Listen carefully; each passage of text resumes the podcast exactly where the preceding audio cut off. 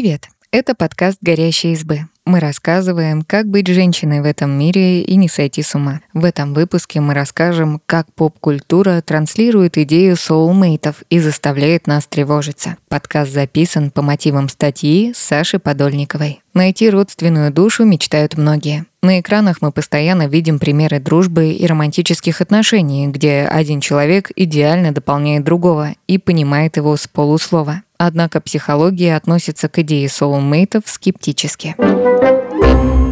История термина soulmate происходит от английского слова soulmate, которое в свою очередь состоит из слов soul – душа и mate – товарищ – Словари определяют soulmate как человека, с которым вы ощущаете уникальную и глубокую связь и взаимопонимание. Концепция родственной души впервые упоминается несколько тысячелетий назад. В платоновских диалогах встречается миф о том, что изначально люди были существами с четырьмя ногами и руками и двумя лицами. Греческие боги разгневались на людей из-за того, что те были слишком сильными физически и поделили их пополам. Отныне разделенные люди стремились к своей второй, в буквальном смысле, половине, и, найдя ее, ощущали гармонию и единство. В XVI веке словосочетание «родственная душа» появляется в иудейском молитвенном гимне «Едет нефиш». В переводе с иврита означает «возлюбленной души». Здесь оно выражает высшую духовную связь, связь молящегося с Богом. Похожую мысль можно встретить у поэтов-романтиков. И это очень показательно, потому что романтизм ставил духовную жизнь человека превыше всего. В 1822 году в эссе «Письмо к юной леди» Сэмюэл Кольрич замечает, для счастливого брака супруги должны быть родственными душами, дополнять друг друга характерами и иметь глубокую эмоциональную связь. Это считается первым упоминанием термина в европейской традиции. Чем концепция соулмейтов?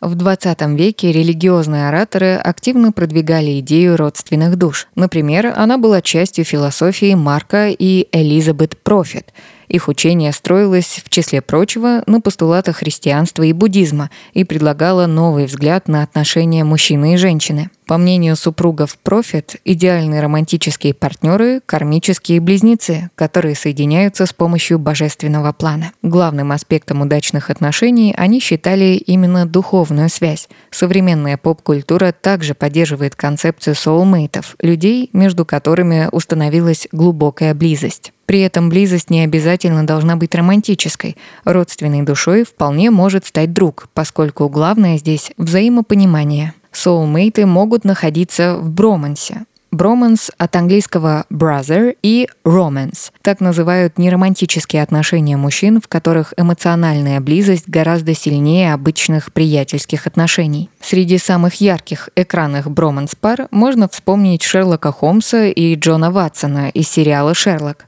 Гениальный детектив и эмпатичный врач идеально дополняют характеры друг друга. Холмсу с его острым умом явно недостает способности сострадать, и это с лихвой возмещает Ватсон.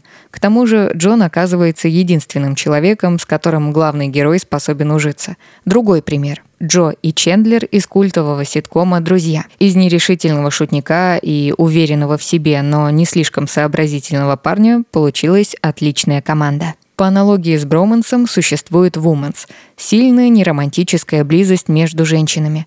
Героини австралийской комедии «Джуси» воплощают собой образцовых девушек-соулмейтов. Страдающая социальной тревожностью Джеки и Люси, привыкшая на полпути бросать учебу и работу, взаимно компенсируют недостатки. Такая же история происходит с Фрэнсис и Софией из трагикомедии «Милая Фрэнсис». Героини становятся друг для друга опорой. И это не созависимость, а сильная и глубокая связь.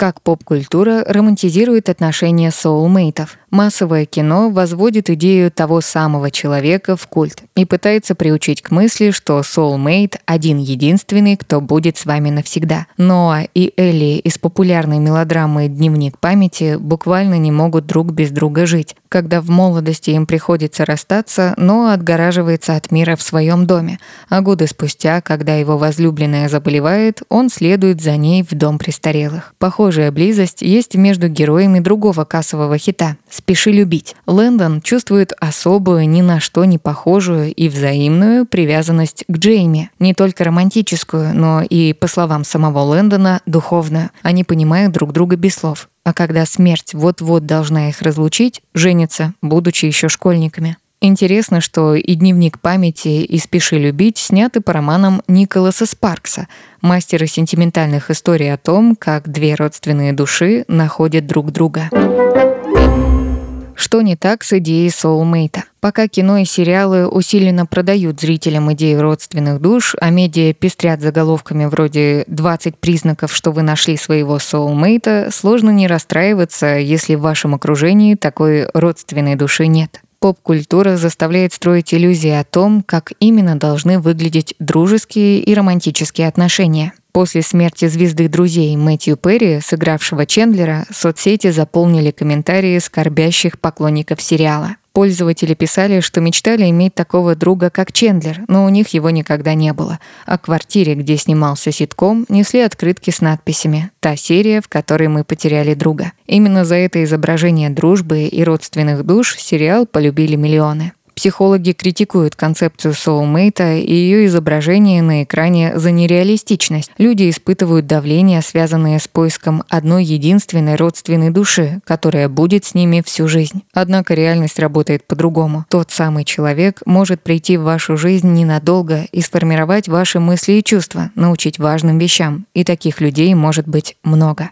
Еще одна проблема идеи соулмейта в том, что от нее могут страдать жизненные приоритеты самого человека. Она будто бы подразумевает, что одиночество — это плохо, а люди без второй половинки или лучшего друга неполноценны. Зациклившись на поиске того самого человека, легко потерять себя, свои личные цели, мечты и планы. Клинический психолог и соосновательница телеграм-канала «Пара психологов и один псих» Мария Миралаева говорит, Безусловно, человеку нужен человек.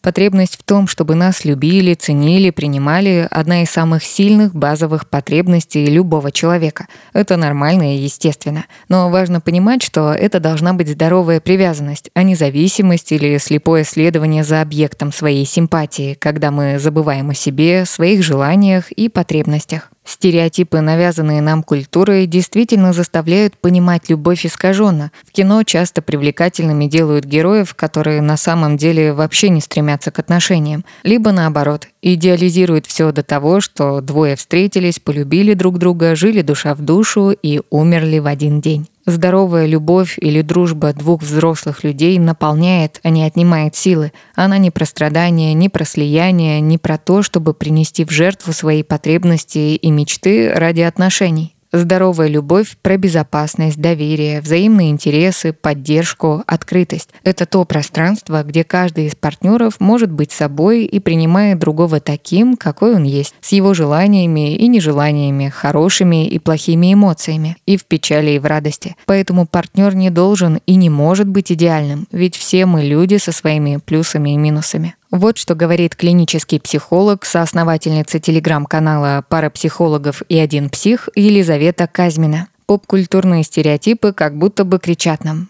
без пары ты неполноценный, а стоит тебе найти вторую половинку своего соулмейта, и ты сразу станешь целым. Но это не так. Человек без пары уже полноценная личность. Важно чувствовать опору внутри себя, независимо от того, есть ли сейчас рядом с тобой кто-то близкий. Потому что счастье не снаружи, оно внутри каждого из нас. И если нащупать то счастье, ту опору внутри, получается тогда, что два человека, встретившись, открывают друг для друга еще большие горизонты. Тогда вы не ищете партнера только ради того, чтобы заткнуть зияющую дыру одиночества. Фраза «им повезло встретиться и прожить счастливо счастлива всю жизнь больше подходит для конца волшебной сказки, но она точно не про реальную жизнь. В реальности любые отношения имеют динамику, проходят кризисы, поэтому нельзя встретиться и замереть в одной точке счастья. Важно, чтобы у партнеров были сходные ценности, и отношения в принципе были важны для обоих. Спасибо, что послушали этот выпуск. Подписывайтесь на наш подкаст, пишите в комментариях о своих впечатлениях и делитесь ссылкой с друзьями. Пока!